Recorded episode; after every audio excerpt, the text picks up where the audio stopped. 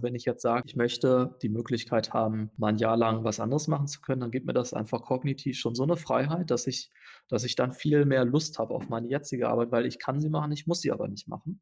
Und das ist ein tolles Gefühl.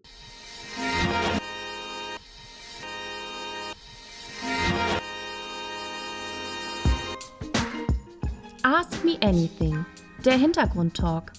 Eure Fragen an die Köpfe aus der Fin, Tech und Payment-Branche mit Christina Kassala. Herzlich willkommen, Julian Leitloff. Ich freue mich sehr, dass wir dich für das nächste Ask Me Anything gewinnen konnten. Wir beide haben ja schon mal über dein jetziges Unternehmen gesprochen, Fractal oder Fraktal. Das musst du gleich nochmal sagen, wie genau mhm. man es eigentlich ausspricht. Und einem breiteren Publikum bist du aber jetzt vor allen Dingen auch deswegen bekannt geworden, weil du mit meinem sehr geschätzten Kollegen Caspar von Finance Forward ein Buch geschrieben hast. Das nennt sich Kein Horn. Und darin sprichst du ja über die ungeschönte Wahrheit einer Unternehmensgründung. Ich habe es gelesen und dachte, ich würde gerne nochmal das Gespräch mit dir aufnehmen. Wir können da ja einen schönen Bogen schlagen, ähm, da du ja jetzt durch dein neues Unternehmen dich eben auch im ja, Fintech-Bereich im Grunde bewegst. Ich möchte dich bitten, dass du dich doch im Vorfeld einmal kurz vorstellst. 30, 40 Sekunden. Wer bist du? Was machst du? Ja, klar, gerne. Erstmal, Christina, vielen Dank, dass ich hier sein darf. Ich bin äh, Julia Neidloff. Ich bin äh, Mitgründer von Fractal. Ähm, wir sind ein ähm, Identity Provider im sogenannten DeFi-Bereich, also Decentralized Finance, haben sehr früh im Blockchain-Kryptomarkt äh, gesehen, dass es da an Infrastruktur fehlt. Ähm, wir sind da sehr enthusiastisch, was die Technologie angeht ähm, und auch äh, ja, bereit, die ganzen Hype-Zyklen sowohl im positiven als auch im negativen äh, so ein bisschen zu überstehen und trotzdem eben an, ähm, an der Infrastruktur zu bauen, die, die wir als sehr wichtig empfinden. Ähm, davor ähm, habe äh, ich zusammen mit äh, sehr guten Freunden Steelness gegründet, was eben auch Thema in dem Buch ist. Ähm, du hast gerade gesagt, ungeschönt, das stimmt, äh, im Positiven wie im, im Negativen. Ähm, der, der Grund, warum Kaspar und ich da damals gesagt haben, lass uns doch mal dieses Buchprojekt angehen. Und da muss man ja auch dazu sagen, das war irgendwie zweieinhalb Jahre vorher, äh, bevor so ein Buch dann auch mal wirklich kommt, ähm, war, dass wir gemerkt haben, irgendwie so, so ja, so richtig bei erzählen, wie es dann wirklich war, dass das ähm, kommt eigentlich sehr wenig vor und das, was irgendwie dann doch berichtet wird, ähm, entsprach zumindest nicht meiner unternehmerischen Realität. Ähm, und ähm, da einfach mal zu sagen, dass es echt auch zum Teil ziemlich hart ist ähm, und auf der anderen Seite man aber auch mit keinem tauschen wollen würde. Ähm, das war mir wichtig, uns wichtig.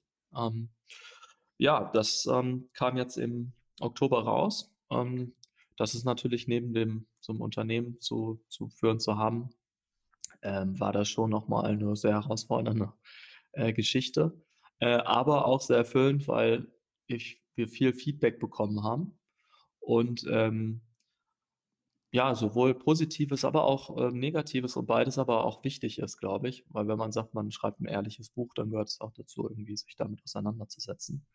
Mhm. Ähm, persönlich bin ich gerade ähm, sehr gespannt, äh, da würde ich auch gerne heute drüber sprechen, ähm, wie sozusagen die Startup-Szene, aber auch die Finance-Szene ähm, ja doch noch sehr äh, weit weg ist von dem, was da gerade im DeFi-Bereich passiert. Und ähm, das, das verstehe ich nicht so ganz. Ähm, und äh, ja, da kann man sicherlich auch kontrovers drüber diskutieren, wie nachhaltig ist das. Ähm, auf jeden Fall, glaube ich, ist es sehr spannend, diese Gespräche zu führen und deswegen freue ich mich sehr jetzt auf unser Gespräch. Okay, für alle, die dein Buch nicht gelesen haben, ähm, wo kommst du her? Wo bist du aufgewachsen? Und bist du das klassische Gewächs einer Unternehmerfamilie oder wie bist du zum Unternehmertum gekommen? Das bin ich gar nicht und deswegen habe ich auch so ein bisschen das Buch geschrieben. Ich war an der Privatuni und da war auch tatsächlich so irgendwie dieser, dieser Spirit, den ich da bekommen habe an der Zeppelin-Uni, ähm, der mich dazu gebracht hat, auch wirklich zu sagen, so, oh wow, okay, ich, vielleicht könnte ich das ja auch sogar machen. Ähm, und so dieser Moment, der war für mich so wichtig, dass ich irgendwie auch später gedacht habe, so, wie kann ich den denn irgendwie weitergeben? Um, ähm, und das eben auch der Grund ist, dass wir dieses Buch geschrieben haben, weil wir gesagt haben, wir müssen mal erzählen, wie es ist, weil im Endeffekt kocht man halt auch nur mit Wasser und es ist einfach 'n harte Arbeit und 'n sehr langwieriger Prozess, um da irgendwie hinzukommen. Ähm, ich selbst, äh, komme aus Paderborn, ähm, bin, äh, über Umwegen Dortmund, Würzburg und so dann da aufgewachsen. Ähm, ähm, meine Eltern, ähm, haben äh, waren beide die Ersten, die studiert haben in der Familie. Ähm, wobei ich auch sagen muss, so, ich hatte halt trotzdem so 'n äh, ziemlich privilegierte, äh, also bildungsbürgerliche, äh, Erziehung so, ne? Aber ich glaube schon, dass da so 'n bisschen so von dem Mindset her, habe ich das halt vor allem an der an der Uni gemerkt, ähm, dass es da doch noch mal 'n ordentlichen Unterschied gab, ne? Wo Mhm. irgendwie ich habe zuerst, ähm, Deutsche Bank, Frankfurt, ähm, duales Studium, das war für mich schon so das war schon so das das das Beste, was man so machen kann.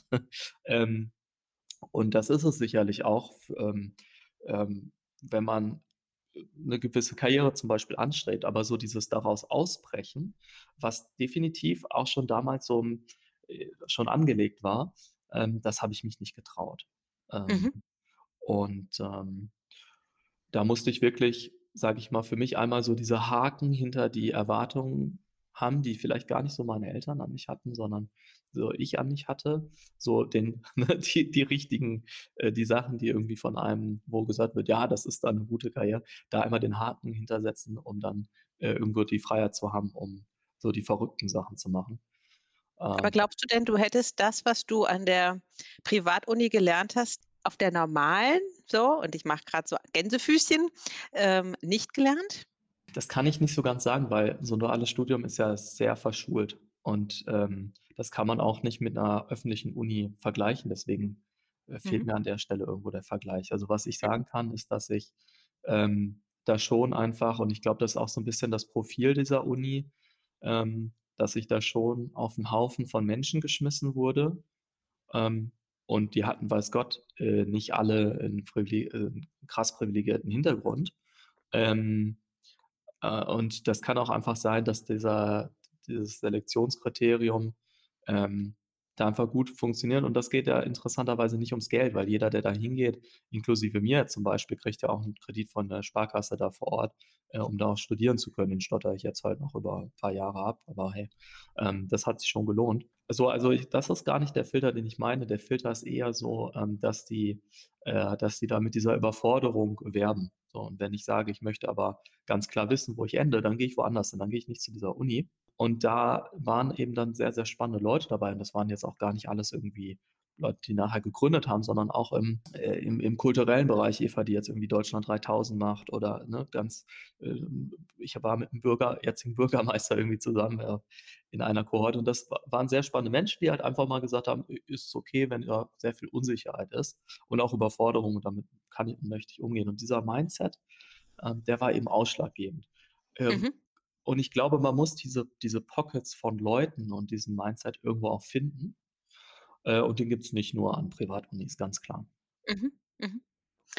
Aber es ist ja ganz oft so, ähm, jetzt sagst du selbst, du bist ja so 'n also, ich sage jetzt mal, das meine ich auch sehr nett, ein Mischgewächs quasi, so wie du halt sagst, ne? Irgendwie zwar bildungsbürgerlich aufgewachsen, aber dann erst mal, äh, ja, 'n relativ normalen Weg eingeschlagen, duales Studium, Deutsche Bank, ähm, et cetera und dann der Weg hin eben zur Privatuni. Es ist ja auffällig, dass sehr viele Gründer von den Privatunis kommen. Hältst du das für 'ne eine Voraussetzung, um zu gründen oder um diesen Spirit mitzubringen und auch dieses Durchhaltevermögen, um, ja, diesen diesen Marathon zu laufen?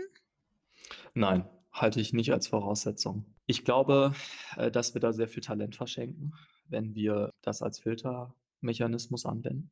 Tatsächlich glaube ich eher das Gegenteil, dass es sehr viele Leute Mhm. gibt, die einfach gelernt haben, mit Rückschlägen umzugehen, dass das eigentlich die die Number One, äh, Skill ist, sowohl Selbstwirksamkeit zu zu haben und zu wissen, dass, ähm dass man selber eben, äh, was machen muss, um Dinge zu verändern. Das klingt jetzt trivial, aber das ist, ähm weiß man auch aus der Forschung, ähm, dass das einfach, äh, eklatant ist für den Erfolg. So und dann halt auch, ähm, Frustrationstoleranz und so in dieser Kombination, äh, das ist wichtig so. Und wann hat man das? Das hat man, wenn man früh, äh, ja auch damit, äh, gewohnt ist, mit solchen Rückschlägen umzugehen, weil das ist eigentlich Gründen ist halt eigentlich Krisenmanagement, ja. Und insofern, also die besten Gründerinnen, die ich kennengelernt habe, die hatten 'n Hintergrund, wo sie mit Rückschlägen umgehen, sehr früh Mhm. gelernt haben. Heißt das aber, dass man die unbedingt trifft? Jetzt in der Gründerwelt, ähm, nicht unbedingt, weil den Filter gibt es trotzdem noch und das ist gar ist nicht unbedingt 'n Vorwurf, äh, aber Mhm. es ist einfach es ist einfach menschlich. Ich wähle Leute aus, die so sind wie ich. Wenn Mhm. ich aber an der Privatuni war und diese Leute kenne, dann ich: „Der ist so wie ich“, auch wenn das indirekt ist. Ich meine, da muss man nicht irgendwie Kahnemann für lesen, um das irgendwie intuitiv Ja. zu verstehen. So, Ja. und das wissen wir auch einfach seit den 70er Jahren so und da muss man da halt Mhm. irgendwie so 'n Gegenbias irgendwie reinwerfen. Und wenn Mhm. das 'ne Branche selber nicht kann, dann muss man das irgendwie anders organisieren.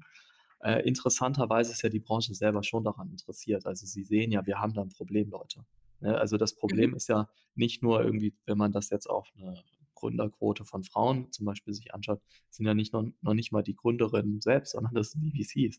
So, wenn du 4 % VCs hast, die halt sagen: „Hm, das könnte ja auch mal 'ne Frau sein, die ich finanziere.“ Äh, und das ist ja auch muss man da muss man immer diese Disclaimer setzen, weil ansonsten, ähm, rümpfen andere zurecht die Nase und sagen: „Ja, so ist das ja nicht ganz.“ Stimmt, aber im Grunde wenn man's jetzt mal im Schnitt betrachtet, schon.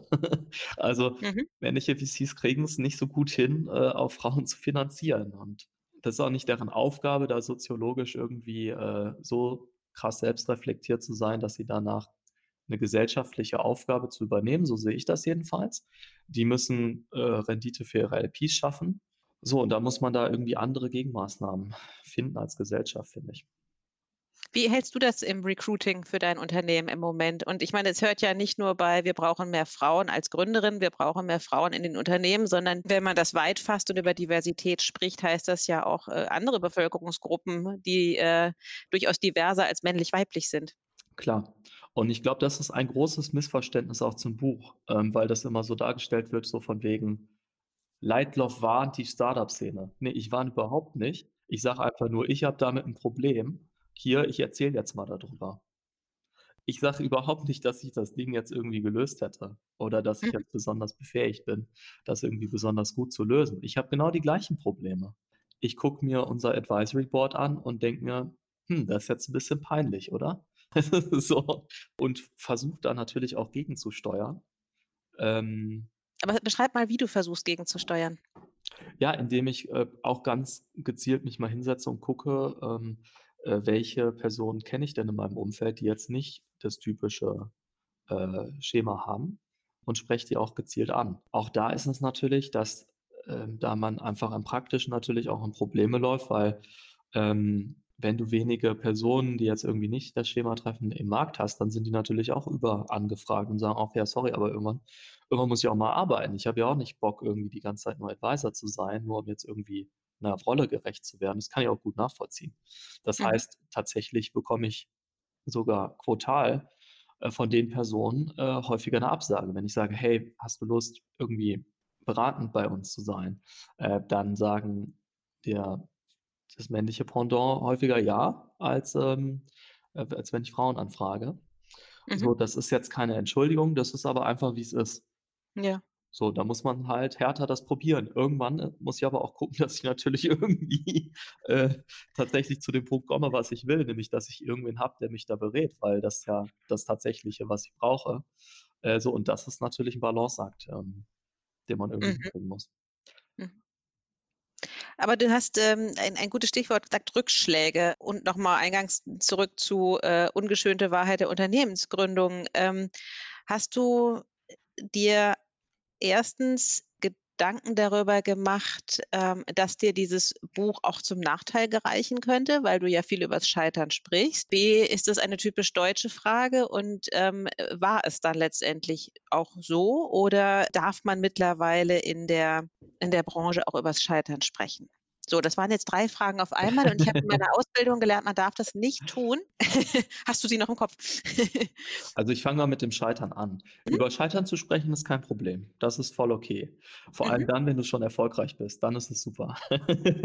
Weil dann Ja. ähm ja, klar. dann Das ist ist ja das schick. Das gehört ja fast dazu, ne? richtig. Also, ich war Mhm. früher ganz, ganz klein und, oh, ich war fast pleite und Garage und so weiter. So, und jetzt bin ich Millionär und hier sind meine 5 Tipps, wie du das auch schaffst. Genau. Aber so 'n Danke Buch habt ihr ja nicht geschrieben. Ne, genau. Also aber das heißt erst mal, Scheitern per se ist, ähm ist okay. Scheitern, wo es konkret wird, oh, das ist schon schwierig und vor allem Scheitern, wenn du drüber sprichst, wenn du noch so in diesem Mittelstadium bist, das dann Mhm. schwierig. Also, das ist das ist jetzt auch so 'n bisschen das war mir auch klar, als wir das Mhm. das Buch angefangen haben. Weil du wenn wenn du wenn du sagst, es ist 'n ehrliches Buch und es ist tatsächlich, äh, so, dann wirst du das daran merken, dass es nicht jeder toll findet. Ähm, weil wenn's jeder toll findet, dann ist es äh, dann hast du da irgendwie mit Allgemeinplätzen irgendwie gehandelt, ähm, und dann bringt das auch nichts. Also, je konkreter das dann ist, äh, desto desto weniger wird das auch gemocht. Und ich habe schon das Gefühl, dass sich da sehr viel ändert. Da gab's jetzt auch 'n paar Interviews in letzter Zeit, wo, ähm, auch prominentere Gründerinnen, äh, sich dazu geäußert haben. Mhm. Aber grade so im VC-Bereich ist es schon so hast du mal gehört, dass es irgendwie 'n riesen Gründerkrach gab oder also, da hört man ja nie drüber. Und wenn man aber privat fragt, dann weiß man, wie viel da eigentlich, äh, auch es an Streitereien gab oder auch an VCs, wo die Gründer sich gegenseitig waren, sagen: „Boah, arbeite nicht mit der Person, mit dem Fund zusammen.“ Das ist alles sehr informell und, ähm also, so dieses, ähm darüber redet man nicht, das ist schon, glaube ich, noch ausgeprägt. Das ist grade was, was, ähm was ja auch unser Anliegen war, dass wir da so 'n bisschen mal probieren, da reinzugehen, auch jetzt mit dem fortgeführten Format, dass wir da auch andere Mhm. die Geschichte von anderen Gründerinnen und Gründern vorstellen, Mhm. weil mir jeder Gründer, jede Gründerin, mit der ich Mhm. darüber gesprochen habe, gesagt hat: „Ah“ fast wortgleich: „Ah, da habe ich auch 'ne Geschichte.“ Dann haben die krasse die krassesten Geschichten rausgehauen, Ja. ähm, die zum zum Teil echt einfach noch 'n besseres Buch gemacht hätten. Ähm, aber die wenigsten reden halt drüber. Ja. Und, ähm also, ich habe da schon auch Vorbehalte gespürt und ich habe auch grade da kamen dann natürlich auch so Leute aus meinem Umfeld auf mich zu und haben gefragt: „Ja, aber nicht das also, wie komme ich da jetzt vor?“ Das ist natürlich irgendwie auch so 'ne Unsicherheit und das Ganze musste schon musste da schon gemanagt werden. Das war auch ein das war auch nicht so einfach. Das habe ich auch 'n bisschen unterschätzt, ähm, wie viel Mhm. Unsicherheit das auch irgendwo auslöst. Mhm. Ich meine jetzt im Endeffekt, du hast das Buch gelesen, ja, das ist jetzt, ähm da wird jetzt keine schmutzige Wäsche gewaschen, da ist jetzt auch nicht irgendwie der große Hammer auf Seite 75 verpackt oder so versteckt. Also, du hast jetzt keine Karrieren zerstört durch das Buch? Ja, ich ich, ähm äh, und das war auch das Schöne, dass Caspar das mitgeschrieben hat, weil der da einfach sehr journalistisch rangegangen ist und Ja, ja. noch mal mit jedem gesprochen hat, jedem gesagt hat: „Ey, wie siehst wie sahst du das denn? Und bei den wichtigen auch willst du da auch noch mal separat was zu sagen?“ Ich glaube nicht, dass es mir geholfen hat. Also, jedenfalls nicht für meinen Beruf. So im Endeffekt will 'n Wagniskapitalgeber will einfach 'n Return of of Invest haben und will Geschäfte machen und, äh, will dann nicht, dass das irgendwo groß publik steht, außer er steuert das selber oder sie. Aber du hast ja jetzt 'n sehr junges Unternehmen im Grunde noch und, äh, bist ja jetzt auch wieder, äh, am raisen, immer wieder mal, nehme ich an. Kam dann schon mal 'n Investor und sagt: „Na ja, also, nachdem ich weiß, wie äh, wie du gescheitert bist, da habe ich Vorbehalte?“ Ne, ganz im Gegenteil. Also, Mhm. ähm, auch jetzt mit den mit meinen aktuellen mit meinem aktuellen Investorenkreis, ähm, das war, ähm, auch anders als jetzt ja zum Teil im Buch, ähm, echt einfach 'ne super gute Erfahrung, weil es mal anders war, auch dass man irgendwie Konfliktpunkte hat, es natürlich auch mal 'n bisschen knirscht, aber man dann irgendwie doch wieder zusammenkommt und irgendwie 'ne Lösung findet und auch einfach Mhm. Vertrauen da ist. Und das war dann auch in dieser Phase so, dass die einfach gemerkt haben: „Na ja, das ist dem halt wichtig und das ist auch okay.“ Äh, so und das muss man halt alles irgendwie transparent absprechen und dann dann passt das auch. Und witzigerweise, ähm, das war das ist gar nicht so lang her, dass ich da auch noch mal mit den Angels, die, ähm, investiert haben, drüber gesprochen habe und die sagen: „Ne, Hammer, das ist eigentlich genau andersrum, weil wir wissen, vieles geht schief, aber wenn du dabei bleibst und dann kämpfst und dann die Sachen Mhm. durchziehst, das ist eigentlich das, was ich sehen will. Also, wie gehst du um damit, wenn es scheitert?“ Weil jeder wird zu dem Punkt kommen, wo es echt nicht gut läuft. Und dann ist eben die Charakterfrage: Wie gehst du damit um? Mhm. Wie lange ziehst du das durch? Wie reagierst du? Kann ich mich auf dich verlassen? Wäre also quasi ein Plädoyer dafür, äh, mehr über das individuelle Scheitern auch zu sprechen? Ich glaube schon, dass es aus vielen Bereichen gut ist. Einmal, weil es hilft und man sich persönlich besser fühlt, weil man auf einmal merkt, wie normal das auch ist, Mhm. ähm, und wie viel Struggles es da ja auch gibt. Und es gibt ja auch einige, ähm, Organisationen, die das fast schon professionalisiert haben, dass sich Gründer und Gründerinnen treffen und auch darüber sprechen. Ähm, dann ist es noch zusätzlich so, dass das, ähm, dass es das Gründen so ein bisschen normalisiert. Das heißt, man macht sich da nicht so einen Erfolgsdruck, ähm, dass man dass es zu jeder Zeit immer top laufen muss, ähm, wenn man einfach weiß, dass es zu 60 Prozent der Zeit so semi läuft und wenn man Glück hat, zu 20 Prozent der Zeit äh, richtig gut. Aber das ist schon auch fein, selbst bei Sachen, die nachher wirklich sehr, sehr erfolgreich werden. Also ich glaube, das hilft tatsächlich durchweg, Mhm. das zu tun. Okay. Also Stilnest hat ja, du darfst das gleich korrigieren, wenn es nicht ganz stimmt, ihr habt ja Schmuck aus dem 3D-Drucker verkauft und habt dafür ja auch Designer gewonnen, die ihre Entwürfe bei euch haben drucken lassen. Stimmt es?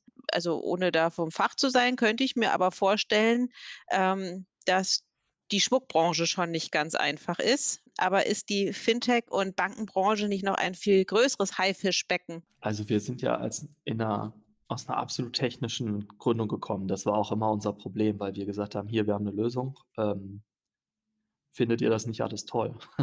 Und ähm, dann haben die, ähm, wir haben uns relativ strukturiert angeguckt, okay, super 3D-Druck jetzt für Konsumenten, Individualisierung.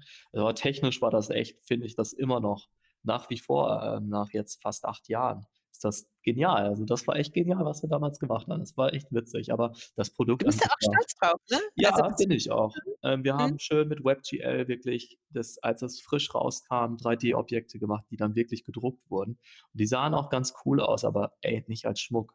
Sorry, Jungs, 5 Jungs, also die wo keiner Ahnung von Schmuck hat, so, da hätte das haben die auch gemacht, ja, aus unserem Umfeld, haben die das sehr vorsichtig an uns herangetragen, aber wir waren richtig überzeugt.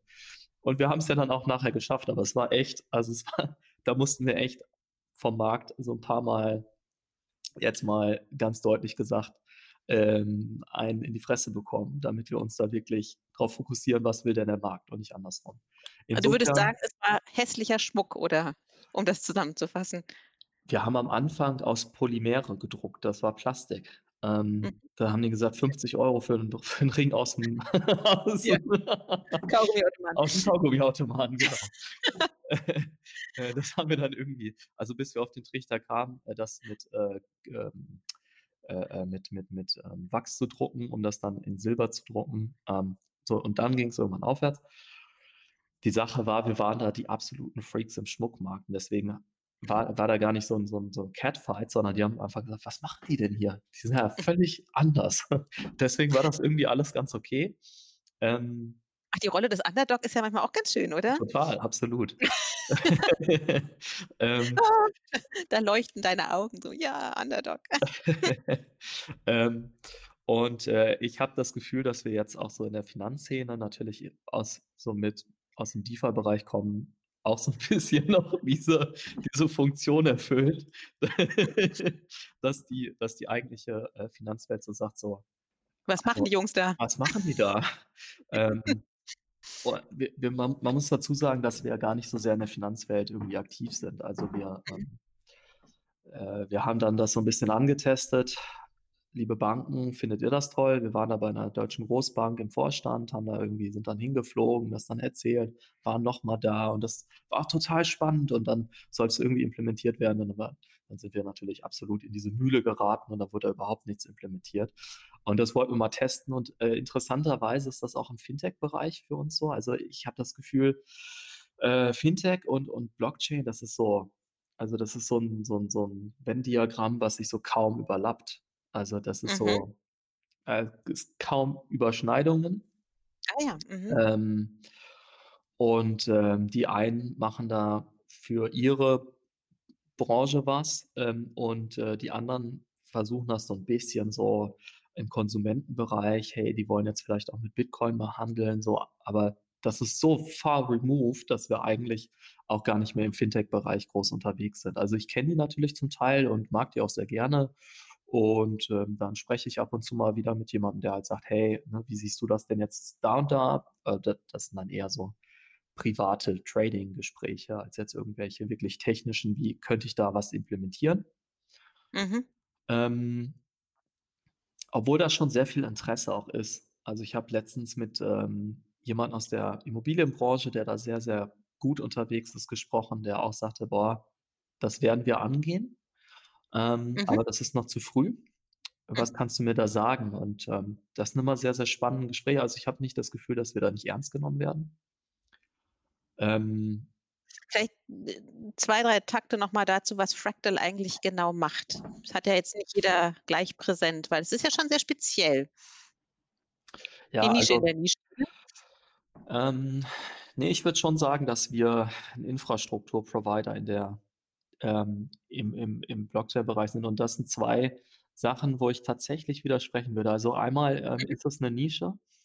Wenn ich mir die Nutzerzahlen anschaue, dann würde ich mal jetzt tatsächlich an der Stelle die steile These raushauen, dass ähm, die Blockchain, äh, DeFi-Welt, ähm, interessanterweise größer ist als die Fintech-Welt. Also, je nachdem, wie man mhm, das natürlich definiert. Aber wenn ich mir anschaue, ich habe 30.000.000 Leute auf Coinbase und mhm, sehr wahrscheinlich noch viel mehr auf auf auf, ähm, Binance. Also, ich habe, äh, viel ich habe einfach, äh, 30.000.000 auf Coinbase und ich habe wahrscheinlich 40 noch mehr Millionen auf auf auf Binance. Ähm, mhm, das ist einfach schon riesig. Und das mhm, Interessantere ist äh, das Interessanteste ist, finde ich, dass, ähm, wenn ich mir das angucke, äh, Fintech ist doch noch sehr, ähm, länderzentriert, sehr nationalzentriert. Das ist bei mhm, DeFi überhaupt nicht so. Also, wenn ich mir jetzt irgendwie bei SimilarWeb mal angucke, woher kommen denn die Nutzer bei Kraken.com und so weiter, da ist kaum irgendwie eine Nationalität oder eine Region, die mehr als 15, 20% hat. Das ist sehr, sehr breit und auf einmal habe ich 'ne ähnliche Entwicklung wie im Internet ähm, wo ich auf einmal nicht mehr dieses StudiVZ, äh, habe, sondern ich habe einen Winner und der macht das wirklich international, das Rennen. Mhm. Klar, die Entwicklung sehen wir jetzt auch im Fintech-Markt. Was wir konkret machen, ist, wir bauen Onboarding-Lösungen für diese für diese Leute. Ähm, das ist gar nicht unbedingt jetzt, äh, nur auf diesen KYC-AML-Bereich bezogen, hm, sondern wirklich geht's es geht darum, pseudonym zu auch zu zeigen, okay, das ist 'ne wirkliche Person. Ähm, da ist jetzt nicht nur die Adresse hinter und versuchen das als Single Sign-On zu etablieren und, äh, zu zu lösen. Und da sind natürlich ganz viele andere Sachen noch dabei, wie auf einmal haben wir viele Daten und wir haben uns natürlich auch sehr tief Gedanken dazu gemacht, wie kann man, ähm, das jetzt so machen, dass wir nicht nur wieder 'ne nächste proprietäre Datenkrake werden, die irgendwie auf jetzt über 130.000, äh, Nutzerdaten sitzt, sondern wie können wir das da auch wirklich, ähm, die Technologie nutzen, um das A in die Hand der Nutzer weiterzugeben und B auch die Daten per se verfügbar zu machen. Weil das ist schon mhm. ja das ist ja genau dieser Login, den wir haben jetzt im proprietären Netz, der, ähm, echt zu nicht so coolen Resultaten geführt hat, wie wir jetzt in den letzten Wochen ja auch noch mal verstärkt gesehen haben. Mhm. Okay. Aber warum dieses dicke Brett Blockchain? Also, ich meine, die Blockchain ist ja schon diverse Male oder viele Use Cases sind ja so im Tal der Tränen verschwunden, ne? Also, ich meine, bis auf die Cryptocurrencies, äh, redet alle Welt über die Blockchain. Würdest du sagen, ähm, die Blockchain bekommt die Kurve oder ist das verschwindet das irgendwann wieder bei den Nerds? Ich meine, du hast jetzt natürlich von sehr vielen Nutzern gesprochen, aber, ähm, die Blockchain ist ja noch lange nicht in der Masse angekommen. Ähm, wird sie das? Also, ähm, unbemerkt hat sie das grade. Und, äh, das Mhm, Witzige ist, ich rede sogar mit Fintech-VCs, mhm, ähm, und die kennen Uniswap nicht. Und ich denke mir, wie könnt ihr im Fintech-Bereich sein und, ähm, diese krasse Entwicklung, die da grade abgeht, nicht kennen. Und das ist jetzt nur ein Beispiel. Es gibt auch andere und du hast natürlich recht. Also, es gab dann: „Ja, das regeln wir dezentral“ und dann wurde da eigentlich gar nichts geregelt. Man muss aber dazu auch sagen, zur Verteidigung das sind halt Internetstandards. Das ist so, wie als wenn ich jetzt versuche, 'n neues SMTP irgendwie aufzusetzen. Und das ist total hilfreich, weil stell dir mal vor, E-Mail wäre proprietär, dann wird das ganze Internet wieder einfach nur total scheiße funktionieren. Weil wenn jetzt dann Google nicht mit GMX verknüpft wäre und dann müsste da irgendwie wieder was gezahlt werden und bla bla bla bla. Das haben wir zum Glück nicht, weil die frühen Internetpioniere gesagt haben: „Ne, da nehmen wir jetzt kein Geld für und das gehen wir einfach raus und sagen, jeder nutzt jetzt mal bitte SMTP.“ Und das heißt, im Endeffekt habe ich so 'ne U-Bewegung von 'nem total freien, offenen Internet zu 'nem total proprietären und hoffentlich mhm, wieder zurück. Und ein konkretes Beispiel ist eben Uniswap. Was passiert da grade? Wir haben 'n dezentrales Protokoll, was, ähm Kryptohandel abwickelt. Das heißt, ich habe 'ne Börse und so Binance ist ja jetzt also, ich glaube, ist jetzt kein Geheimnis, dass jeder VC gerne bei Binance investiert wäre, ähm, oder bei Coinbase. Ähm, das ist einfach hochprofitabel. Was machen die? Die vermitteln eigentlich nur, äh, Trader A hat 'n paar Bitcoins, Trader B will's kaufen. Super, ich verknüpfe die und nehme halt Geld dafür. Mhm. Und das wird grade en masse mit, äh, Uniswap abgewickelt. Und der Witz dabei ist, da ist da gibt's keine Börse. Da gibt's keine da gibt's kein Unternehmen, was da irgendwie diese Marge abgreift. Mhm. Sondern die Kleinstmarge, die da doch fließt, das fließt an die Leute, die dezentral die Liquidität bereitstellen. Das ist das hat so einen Impact, jetzt erst mal nur auf die Blockchain-Branche, aber also, als als Börs Deutsche Börse-CEO und Börse Stuttgart-CEO würde ich da ganz bei den sogenannten Decentralized Exchanges würde ganz hellhörig werden. Mhm. Weil das auf einmal das kommoditisiert, ähm, ein Geschäft, was so ertragreich war in den letzten 200 Jahren. Und wenn ich jetzt mir dann angucke, ja, Asset-Tokenisierung hat bisher noch keinen Impact gehabt, aber auch weil die Tools nicht da waren. Auf einmal sind die Tools da. Wenn ich jetzt anfange und in den letzten 12 Monaten sind diese ganzen Sachen, die in der Finanzbranche da sind, also Loans, Insurances et cetera, wurde alles nachgebaut und es funktioniert jetzt grade schon on scale. Wenn ich da jetzt Real-Life-Assets auf diesen Pot draufschmeiße, dann habe ich auf einmal 'ne explosive Mischung, was jetzt die die Möglichkeiten angeht. Dann kann ich auf einmal mein Haus tokenisieren und habe da schon Tools, mit denen ich das beleihen kann. Mhm. Das wird richtig rund gehen, wenn das kommt. Ähm, und es geht ja Okay. auch schon richtig rund, weil Uniswap, ähm, hat, ähm, mehrere Milliarden under Management. Ja. Und die verwaltet keiner aktiv, sondern die sind halt Governance durch das Protokoll geregelt. Wann würdest du denn sagen also, s ne, andersrum. Ich gehe auf die Straße und frage: „Erkläre mir die Blockchain“, dann kommt werde ich wahrscheinlich irgendwie nach wie vor mit einem Fragezeichen angekommen. Äh, die, die sich 'n bisschen besser auskennen, die sagen: „Oh ja, ich habe schon mal von Bitcoin gehört.“ Wann wird sich an diesem Verhältnis in in deiner Vision etwas verändern? Also, weil du bist ja jetzt total drin und sagst ja: „Ne, das ist jetzt alles passiert schon, wir sind mittendrin“ und so.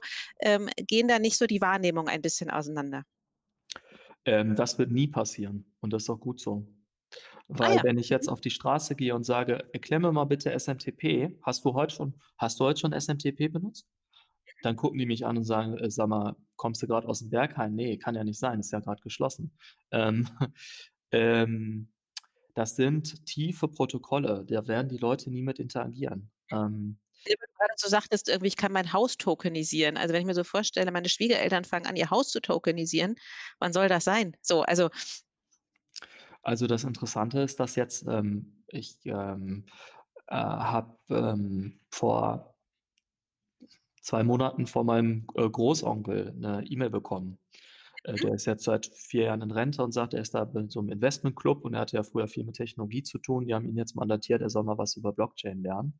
Und der ist so in dieses Rabbit Hole reingefallen, dass er mich Ah jetzt ja. irgendwie alle 2 Wochen anruft und sagt: „Hier, schau mal, wie ist das denn damit und damit?“ Äh, und der einfach immer immer begeisterter ist, was die Möglichkeiten damit angeht. Also, Mhm. ich glaube, das passiert tatsächlich schon. Hm. Mhm. Und der Fall mit deinen Schwiegereltern zum Beispiel, ähm, das ist ja das Interessante an Technologie, dass äh, das werden die gar nicht merken. Und das werden die zu. Recht auch gar nicht merken. Die werden nur genauso wie bei WhatsApp. Was war der WhatsApp-Killer-Use-Case? Na ja, die Enkelkinder sehen. Mhm. Interessiert die das jetzt, was das ist? Klar, die wissen Mhm. jetzt: „Okay, dafür brauche ich 'n Mo äh, 'nen Smartphone“ und das hat einfach zu so 'ner, ähm, Durchdringung auch geführt und Nutzung dieser Technologie, ähm, dass das einfach ähm, dass das innerhalb von Jahren ja einfach über 90 % nutzen. Und ich glaube, Mhm. solche Use Cases braucht's auch und die sind nie technologisch. Also, ähm das wird dann sein, dass irgendwie, hm, jemand sagt: „Hey, ich will mir 'n Auto kaufen und schau mal, hier gibt's ähm, lieber Papa, hier gibt's irgendwie die Möglichkeit, dass du 1 % deines Haus dafür beleihst, damit ich 'n guten Kredit bekomme. Das ist total einfach möglich. Willst du das darüber nicht machen?“ Oder so. Äh, das ist jetzt 'n schlechtes Beispiel, aber und ich wei wenn ich wüsste, was das für 'n Use Case wäre, Ja, äh, dann würde ich ihn bauen. Ja. Ähm, aber ich weiß, dass der kommen wird. Genau, aber, äh, guter Punkt, ne? Ähm, warum reden wir eigentlich immer über die ganzen Einhörner? Ist das überhaupt so gut für den Markt und ist die Milliarde eine relevante Kenngröße? Wir haben ja im Buch das da verballhornt und Keinhorn genannt. Also, so 'n bisschen, äh, Wer kam eigentlich auf die Idee? Äh, das das war Kaspers Freundin tatsächlich. War nicht wir. Also, da für mit dem Buch haben sowieso viele mitgearbeitet und mitgelitten. Das ist wie bei 'ner normalen Gründung. Also, das sind nicht nur die Gründer, die da irgendwie, äh, 'n Share drin haben. Es gibt ich bin da zweigeteilt. Ähm, auf der einen Seite, ähm, aus 'ner persönlichen Sicht ist es natürlich so, dass, ähm, diese Fokussierung auf diese Extremereignisse, was natürlich auch spannend ist, also, auch von den Medien her. Ich selber will ja auch Storys lesen, die irgendwie extrem sind oder spannend sind. Das ist natürlich so: „Boah, der hat 1.000.000.000 € jetzt Unternehmen geschaffen.“ Da möchte ich drüber lesen. Ich meine, wobei das ja auch heutzutage jetzt nicht mehr so ähm, so die Ausnahme ist, diese Einhörner, so wie früher. Äh, und auf der anderen Sei also, da wir machen uns da so 'n bisschen natürlich drüber lustig, dass wir sagen: „Ey, guck mal, ähm, und wenn du jetzt nur in Anführungszeichen 'n Millionenunternehmen baust, wo du halt irgendwie 'n Millionen rausziehst, das ist immer noch mehr, als die meisten Menschen ihrem ganzen Leben machen. So, lass uns doch mal 'n bisschen aufm Teppich bleiben und auch so 'n bisschen mehr Respekt davor zeigen ähm, vor der Leistung von Menschen, ähm, die halt Unternehmen bauen.“ Das auf der ein einen Seite. Auf der anderen Seite, wenn ich mir jetzt BioNTech angucke, das ist natürlich 'n Unicorn und das brauchen wir auch, ne? Also, im Endeffekt sind Start-ups so 'n bisschen wie so Forschungsergebnisse und man weiß halt, man ja, wenn man forscht, hat man halt 100 verschiedene Thesen, die testet man und davon sind 3, die halt richtig steil durch die Decke gehen. Die brauchen wir auch als Gesellschaft. Ich habe jetzt nicht das Gefühl, dass die Gründer, die beiden, äh, da jetzt so dachten: „Boah, wie kann ich jetzt noch 'n paar Milliarden da rausziehen?“ Und deswegen haben sie jetzt noch mal irgendwie an 'ner Sache geforscht. Und das ist auch tatsächlich, glaube ich, wie die wie sehr, sehr viele Gründerinnen und Gründer da rangehen. Dass die jetzt nicht sagen: „Ich mache das jetzt, weil da kriege ich ja noch mehr Geld da raus“, sondern dass die sehen: „Boah, das ist das wäre krass, wenn wir das hätten als Gesellschaft oder einfach nur auch als einen Reiz, dass man das bauen kann.“ Und Also, ist das ein Plädoyer für mehr Zebras als für Einhörner? Ich glaube schon, dass wir beides brauchen. Man kann 'n 'n Impfstoff zum Beispiel nicht entweder man findet 'n Impfstoff und man hat 'n vielleicht nicht 'n Milliardenunternehmen, aber 'n Unternehmen, was mehrere 10 oder 100.000.000 € wert ist, oder man findet es nicht, aber zum Beispiel in dem Bereich gibt es nichts dazwischen. Und es gibt sehr viele es gibt 'n paar Geschäftsmodelle, wo das der Fall ist. Also, zum Beispiel bei Social-Media-Apps. Entweder du hast alle Nutzer oder du hast keine Nutzer. Dazwischen gibt's kaum was. Ähm, aber es gibt natürlich total viele Geschäfte, wo das völlig anders ist. Ähm, und, äh was das Interessante ist jetzt auch mit dem Feedback, ähm, zum Buch, ist, dass mir sehr viele Gründerinnen und Gründer auch geschrieben haben gesagt haben: „Boah, das ist so, wenn man die ganze Zeit irgendwie arbeitet und man sieht, wie schwerfällig das ist und dass es dass man nicht irgendwie alle 4 Monate die krasse Millionenrunde verkünden kann und so.“ So, das das mal zu lesen, das tut gut. Und, ähm, ich habe aber auch gemerkt, wie viel Respekt da auch in der Gründerszene ist für andere Gründer äh, rinnen, ob die jetzt erfolgreich sind oder nicht.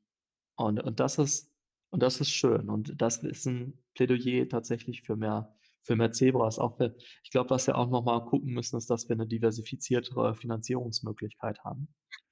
Ähm, weil 'n VC braucht halt einfach 'n 5x oder am am besten noch mehr.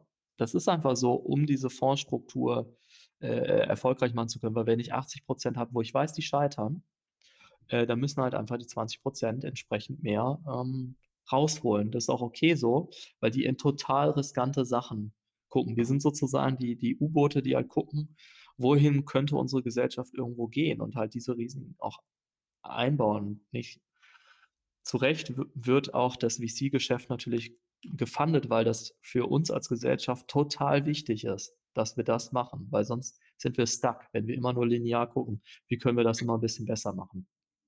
Trotzdem, ähm, leben wir auch davon, dass wir halt tolle neue Gründungen haben, die vielleicht nur, wieder Anführungszeichen, irgendwie 10.000.000 € wert sind, aber die irgendwie wirklich Mehrwert bringen für für Menschen. Und die dann mit VC-Geld zuzukleistern, macht, glaube ich, wenig Sinn. Und da so zwischen dem Bankdarlehen und dem VC-Geld, da klafft irgendwie so 'ne Lücke. Du hast ja über geplatzte Finanzierungsrunden ja auch, äh, viel geschrieben. Ähm, könntest du dir denn ein Leben als Investor vorstellen? Grade nicht, ne. Weil mich würde das viel zu sehr reizen, das wieder selber zu versuchen. Also, ähm, 'n Kumpel von mir, der der, äh, gestern seinen Exit angekündigt hat, einer der unterbe unterbewertetesten Gründer in der Szene, Patrick Wunk, Mhm. extrem intelligenter Typ, ähm, kommt selten vor, total low profile. Äh, der wird sich wahrscheinlich ärgern, dass ich ihn jetzt hier erwähne. Ähm Ruf ihn gleich an. ähm, der, ähm, äh, der hat mal durchgerechnet, wie dass es eigentlich, äh, das das VC-Geschäft, äh wie schwierig es da auch ist, äh, Geld zu machen. Der schaut sich das immer sehr rational an. Ähm, und, äh, äh, im Endeffekt, wie viel also, wie die Denke dahinter auch ist, um äh, um das und wie du auch arbeiten musst, ne? Du hast eigentlich sehr wenig Zeit für deine Portfoliofirmen. Du musst viele Wetten machen, äh, und dafür reizt mich einfach das das Eigentliche, äh, viel zu sehr. Und w was was der sagt, äh, und das das irgendwie resoniert das sehr stark, ist, äh, im Endeffekt, äh, ist das angewandte Forschung. So, man sagt nicht nur Mhm. theoretisch: „Ich denke, das könnte so und so sein und ich gucke mir das mal an.“ Und er kann das sagen. Er hat damals, ähm, im in ich glaube, Ökonometrie, äh, grad promoviert, als er dann doch, ähm, sein Start-up gegründet hat. Ähm sondern du führst es wirklich durch. Du hast Skin in the Game. Und wenn du falsch liegst, dann hat das echt Auswirkungen auf dich. Aber das reizt das ist irgendwie so reizvoll. Und ich glaube, wenn ich irgendwann mal wirklich, ähm, mal 'ne Pause brauche und nicht Und so viel Geld auf der hohen Kante hast. Ja, gena und das Geld natürlich habe, das darf man nicht vergessen. Oder mir oder mir, ähm, reiche Leute das Geld anvertrauen, dann könnte ich mir das schon vorstellen. Aber ich glaube, mich würde es immer reizen, da auch selber Mhm. dabei zu sein. Mhm.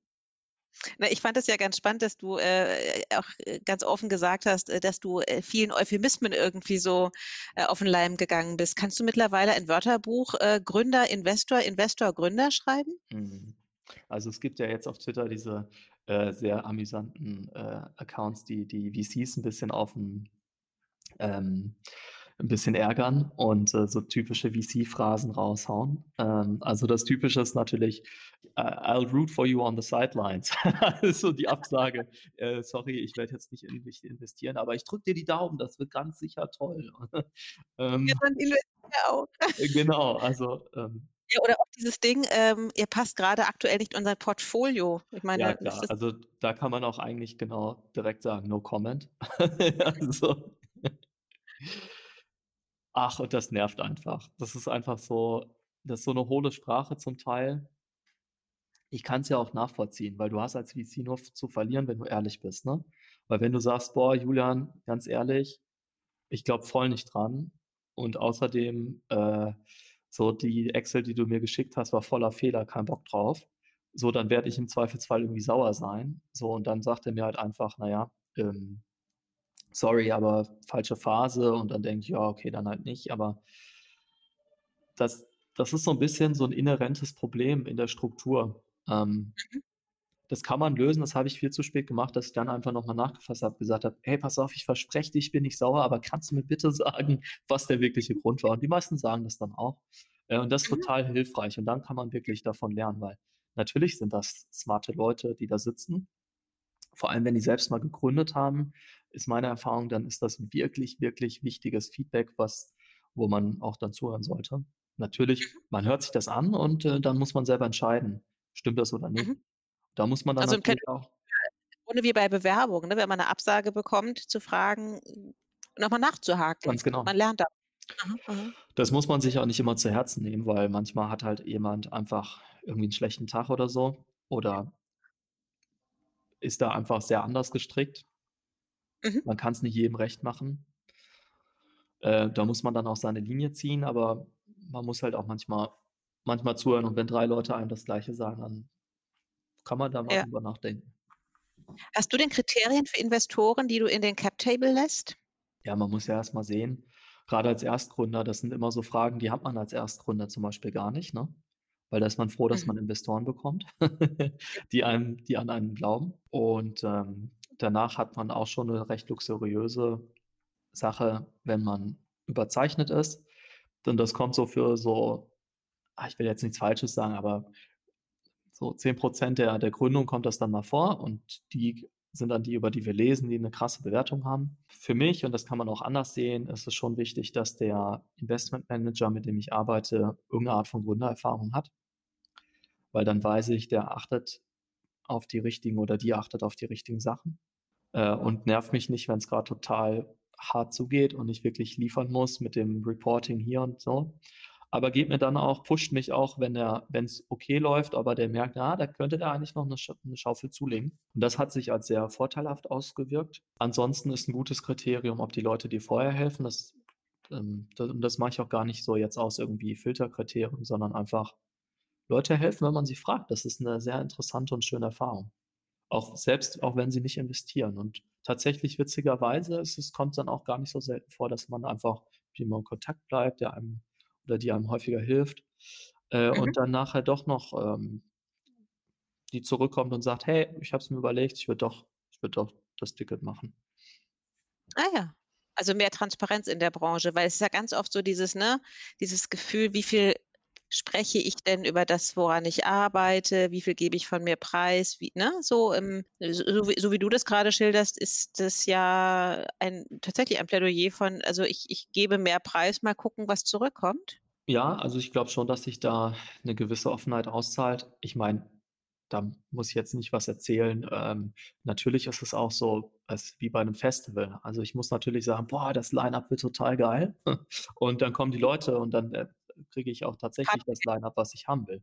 Also, es ist schon so, ne? Man muss schon auch daran glauben und man darf aber diesen Gap nie zu groß werden lassen. Mhm. Weil wenn wenn du weißt: „Ja, da kann ich da komme ich hin“ und natürlich, es ist nie sicher, aber das 80% Chance, das ist das ist okay, finde ich. Aber wenn einem das auf die Füße fällt, dann hat man natürlich 'n Riesenproblem, weil im Ja. informellen Markt ist natürlich die Reputation einfach sehr wichtig. Und wenn die Leute sagen: „Na ja, wenn der das sagt, dann kommt das auch so, dann macht er das auch.“ Das ist halt mein Asset, was ich habe. Du hast ja die Auf und Abs, äh, erlebt. Ähm, hat sich dein Verhältnis zu Geld verändert? Weil das schreibst du ja sehr deutlich oder berichtet ihr ja sehr deutlich, ne? Äh, gestern noch irgendwie 'ne 1.000.000 und am nächsten Tag hat's nur noch für 'n Bier im Weinbergspark, ähm, Ja. gereicht. Also, ich hatte verschiedene Phasen. Bier im Weinbergspark, aber Ich habe, äh, das, ähm, Geld der Firma, ähm, das war mal sehr separiert. Das kannte ich aber schon von der Bank. Also, nur weil ich da jetzt jemandem 200.000 € auszahle, hat sich da irgendwie nicht mein Verhältnis zu meinem zu Geld per se verändert. Was, äh, schon interessant war, auch damals schon, ist zu gucken, ähm so 'n ge 'ne Einordnung zu bekommen von dem eigenen Vermögen zu dem, was generell irgendwie an Vermögen da draußen ist. Ähm, ähm, so grade als, ähm als so dualer Student, wenn du da vorstehst und da kommt jemand rein und ich dachte vorher immer, man kann das irgendwie sehen, ne? Jemand kommt rein und man kann schätzen, wie viel Geld da ist. Und dann stehst du da und ich habe tatsächlich so die äh, die Schule, ähm jetzt nicht die harte Schule, aber die typische Ausbildung durchlaufen für 'n 1/2 Jahr und stand dann auch am Schalter. Und da kam jemand rein, da Mhm. habe ich immer geguckt: „Okay, wie viel Wie viel Vermögen hat der wohl?“ Ah ja, mhm. Und und ich kann's nie einschätzen. Ich habe echt gemerkt, so: „Boah, da bist du echt schlecht drin.“ Das kann man schwer sagen. Also, die Echt, ja? Prada-Tasche ist jetzt nicht unbedingt 'n Zeichen für das Vermögen. Aber um die auf die eigene Frage zurückzukommen, was sich bei mir schon verändert hat, ist, als ich das 1. Mal auch tatsächlich Geld mit dem Unternehmerischen verdient habe und dann auch, äh, ja 'ne gewisse Summe und die einfach so aufm Konto stehen hatte. Und das 'ne nach der Phase, wo ich wo mich eigentlich Geld überhaupt nicht interessiert hat, wo mich, äh, auch nicht interessiert hat, ähm, dass wir jetzt irgendwie quasi pleitegehen. Das war vielleicht irgendwo naiv, aber auch 'ne w wahrscheinlich auch 'n Selbstschutz, aber auch irgendwo, äh, hatte ich da auch 'n geringes Risiko, weil ich wusste: „Okay, ich höre jetzt auf und 'n Monat später habe ich 'n Job.“ Und dann muss ich halt Schulden zurückbezahlen für 1, 2 Jahre und dann hat sich die Geschichte auch. So, aber irgendwann ändert sich das natürlich und du bist nicht mehr 25 und du hast dann auch willst jetzt nicht irgendwie jeden Cent dreimal umdrehen und, ähm, dann so 'ne gewisse Sicherheit zu haben, um einfach frei das machen zu können, was man machen möchte. Das hat schon für mich einfach noch mal 'n Hebel umgelegt.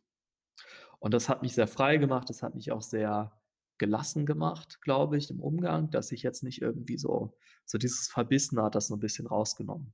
Mhm. Das war 'ne das war schon 'ne sehr 'ne sehr gute kennst Erfahrung. nicht irgendwie, keine Ahnung, plötzlich, äh, sieht man 'ne Veränderung aufm Konto und man keine Ahnung, ich weiß jetzt nicht, ob du irgendwas sammelst oder irgendwie so was, ne, dass man denkt: „Oh, dann kann ich mir das ja als Erstes kaufen“ und, ähm, hat das quasi schon bei sich zu Hause stehen oder im Schrank hängen oder in der Garage oder so was und dass sozusagen diese diese schnellen Träume nicht mehr geträumt werden? Ich habe ehrlich gesagt nicht diese diese ich habe nicht diesen Me Belohnungsmechanismus irgendwie. Also, das, was ich mir leisten will, das sind eh Sachen, die ich mir eh schon leisten kann. Was für mich für mich ist Geld eher was ist 'nen Gestaltungsspielraum, Gestaltungsmöglichkeit. Mhm. Ähm, und diese Freiheit zu haben im Grunde ist es 'n Äquivalent für Freiheit und das ist ja das schon das Interessante, weil das ist für jeden irgendwie was anderes. Und für mich ist das einfach 'n Gestaltungsspielraum. Also, wenn ich jetzt sage, ich möchte irgendwie ich möchte die Möglichkeit haben, mal 'n Jahr lang was anderes machen zu können, dann gibt mir das einfach kognitiv schon so 'ne Freiheit, dass ich dass ich dann viel mehr Lust habe auf meine jetzige Arbeit, weil ich kann sie machen, ich muss sie aber nicht machen. Und das ist 'n tolles Gefühl. Oder dass ich vielleicht auch mal später in der Lage sein kann zu sagen: „Ey, ich finde das, was diese Person hier macht, so geil, ähm, dass ich der dass ich das jetzt irgendwie auch finanzieren möchte.“ Gar nicht jetzt mal wegen 'nem finanziellen Aspekt, sondern einfach, weil ich das sehen will. Oder auch, dass ich vielleicht später mal in der Lage sein könnte, potenziell zu sagen ich mache jetzt meine eigene Seed, falls mir das jetzt hier nicht passt oder so. Ähm, diesen Gestaltungsspielraum, ähm, das ist schon gut. Und den habe ich jetzt insofern, als dass ich sagen kann, dieses Risiko, dieses, äh, Forschungsrisiko einzugehen, ähm, das das kann ich, weil ich eben mir diesen Hintergrund jetzt erarbeitet habe, dass es für mich keine Katastrophe wäre, wenn es jetzt scheitert. Noch mal auf das Sternburg-Bier. Was ist 'n das, ähm, kulinarische Äquivalent zu Sternburg? Äh, Dosenravioli, Yum-Yums? Ja. Habt ihr denn da gegessen?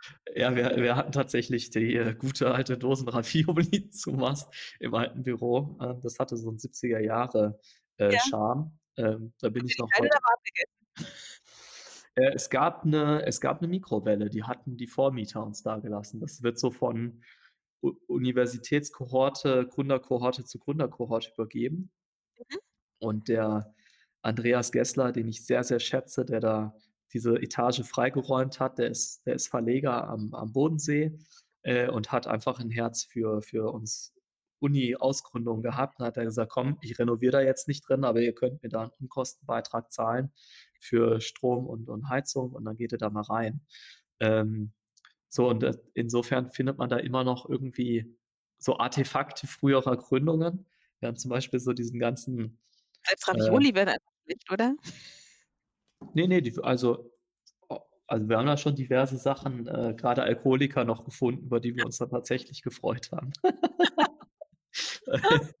Äh, ja, das war schon 'ne wilde Zeit. Äh, und witzigerweise, ich habe jetzt, ähm ich habe, äh, äh, noch letzte Woche mit 'nem Gründer gesprochen, der grade noch an der Uni ist, äh, und das gibt's immer noch. Da sind immer noch immer noch die Ausgründungen in dieser Etage. Ist immer Ach noch der schön. gleiche 70er Jahre Teppich. Ja, den möchte ich mir jetzt nicht vorstellen. Ne, das, äh da da würde ich jetzt auch nicht mehr unbedingt gerne in das Büro einziehen wollen. Ja, ja, ja, okay. Aber, äh, so so wie ich dich verstehe, äh, scheinst du ja auch relativ risikofreudig zu sein, oder? Ja, das macht mir auch einfach Spaß. Mhm. Was müsste man dir denn zahlen, damit du zurück zur Bank gehst? Es geht da nicht um um Geld. Es geht darum, was Sinnvolles zu machen. Und eine Sache, die Start-ups, äh, manchmal nicht haben, ist, äh, 'n krassen Scale.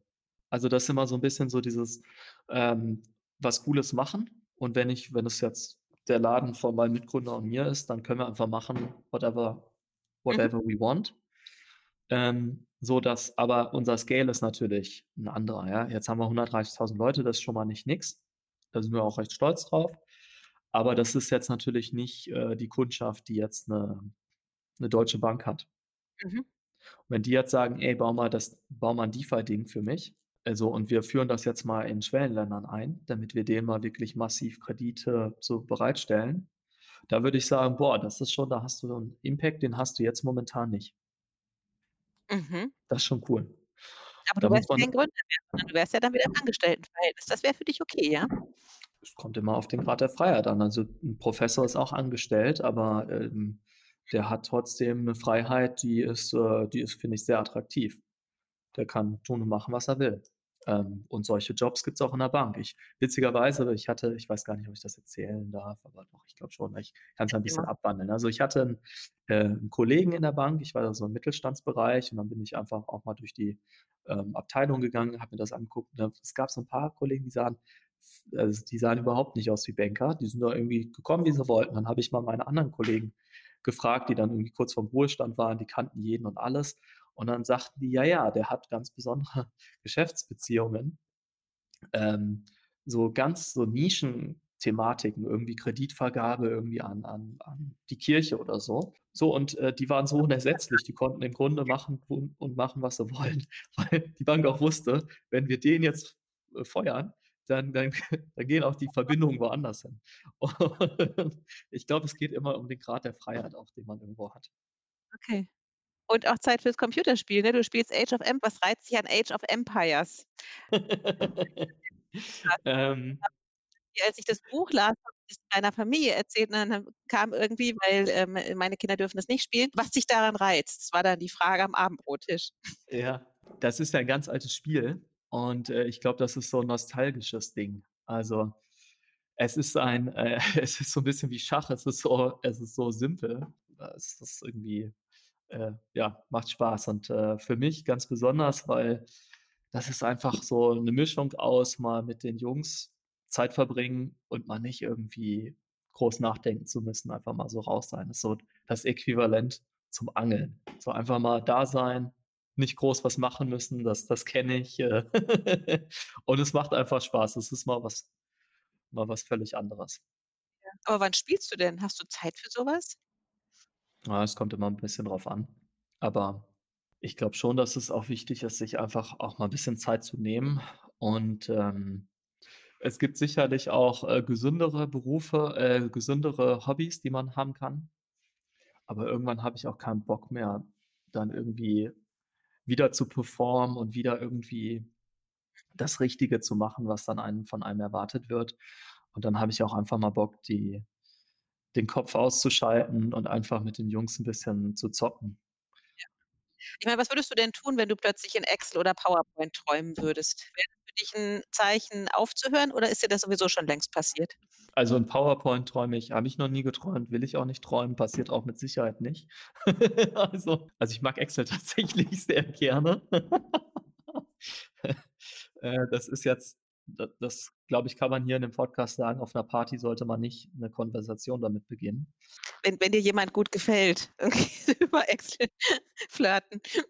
Ja gut, also die äh, die Problematik habe ich jetzt, äh, nicht mehr, aber, ähm, ich glaube auch so ist das jetzt nicht unbedingt macht man sich da nicht als, ähm, der beliebteste Gesprächspartner, äh, bekannt. Ne, also, es sind so 'n paar Geek-Sachen, die ich einfach gerne mag und unter anderem ist das irgendwie Excel-Modelle und dann kann's schon mal vorkommen, dass ich irgendwie aufwache und mir denke: „Ah, da hätte ich jetzt Bock drauf“, und dann stehe ich halt auf und mache das. Ähm, das geht halt auch so irgendwie Single Sign-On Identity-Lösungen, kann man jetzt auch so sagen: „Okay, das ist jetzt auch nicht irgendwie 'n Traumberuf.“ Ich finde es tatsächlich super spannend, weil es einfach so 'n Impact auf Leute hat und ich glaube, dass bei mir ist es immer so es ist dieser Angle, dass ich halt sehen muss, dass das irgendwie was das macht, also, was das auch für 'n Impact hat. Und da kann ich mich auch tatsächlich für die sehr trockensten Sachen interessieren, äh, so wie irgendwie Datenschutzrichtlinien und was das jetzt für unser Leben für 'ne Bedeutung hat, wenn ich auf einmal, äh, vielleicht von Google und Facebook mal meine Daten bekommen kann, ne? Und das, was wir jetzt im im Mhm. Bankwesen kennen,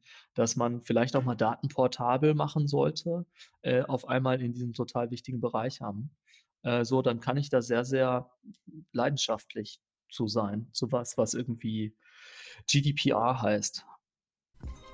Habt ihr Fragen, die hier einmal besprochen werden sollen oder ein Thema, das wir zum Thema machen müssen?